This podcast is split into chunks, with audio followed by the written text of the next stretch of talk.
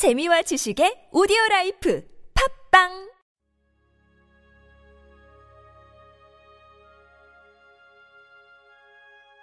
하나님께서 나의 주님이십니다.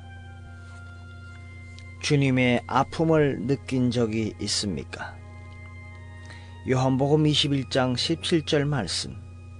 세 번째 이르시되 요한의 아들 시모나 네가 나를 사랑하느냐? 당신의 내면 가장 깊숙한 곳까지 주님의 아픔을 느낀 적이 있습니까? 마귀도 결코 그곳까지는 아픔을 줄 수 없습니다.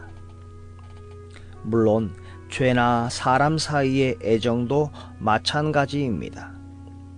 오직 하나님의 말씀만이 그곳까지 들어갈 수 있습니다.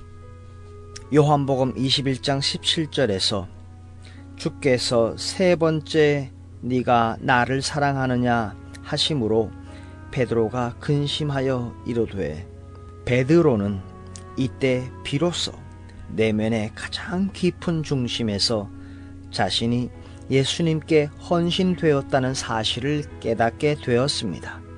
그는 주님께서 인내하며 반복해 물으시는 질문의 의미를 알았습니다.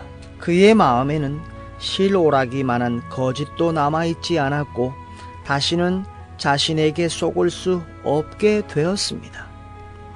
열정적으로 말하거나 감상이나 과장을 드러낼 여유도 없었습니다. 자신이 얼마나 주님을 사랑하는지를 깨달았던 놀라운 계시의 순간에 그는 이렇게 말합니다. 주여, 주께서 모든 것을 아십니다. 그는 자신이 얼마나 주님을 사랑하는지 깨닫기 시작했습니다. 그러나 제가 당신을 얼마나 사랑하는지 이것 보세요. 저것 보세요. 그렇게 떠들썩하며 말하지 않았습니다. 다만 자신이 얼마나 주님을 사랑하는지 스스로 깊이 발견한 것입니다. 이제 그에게는 저 하늘에나 깊은 땅 속에나 오직 예수 그리스도 외에는 아무도 없게 된 것입니다. 그러나 주님의 통찰하시는 뼈아픈 질문을 받기까지 그는 이러한 사실을 알지 못했습니다. 오직 주님의 질문만이 언제나 내가 누구인지를 참으로 알게 해줍니다. 베드로를 다루시는 예수님의 끈기와 직선적인 태도와 기술을 보십시오. 주님께서는 적절한 때가 오기 전까지 절대로 이 질문을 하지 않으십니다.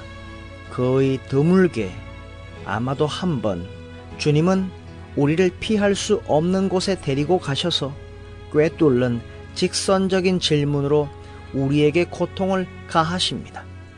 그러면 우리는 그 어떠한 고백보다 훨씬 더 깊이 주님을 사랑하는 자신을 깨닫게 될 것입니다. 주님의 아픔을 느낀 적이 있습니까? 네가 나를 사랑하느냐? 네가 나를 사랑하느냐?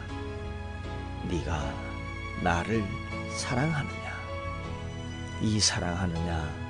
이 사랑은 love라는 이 영어 단어는 따라가다 라는 어원의 배경을 가지고 있습니다. 네가 끝까지 나를 따르겠느냐?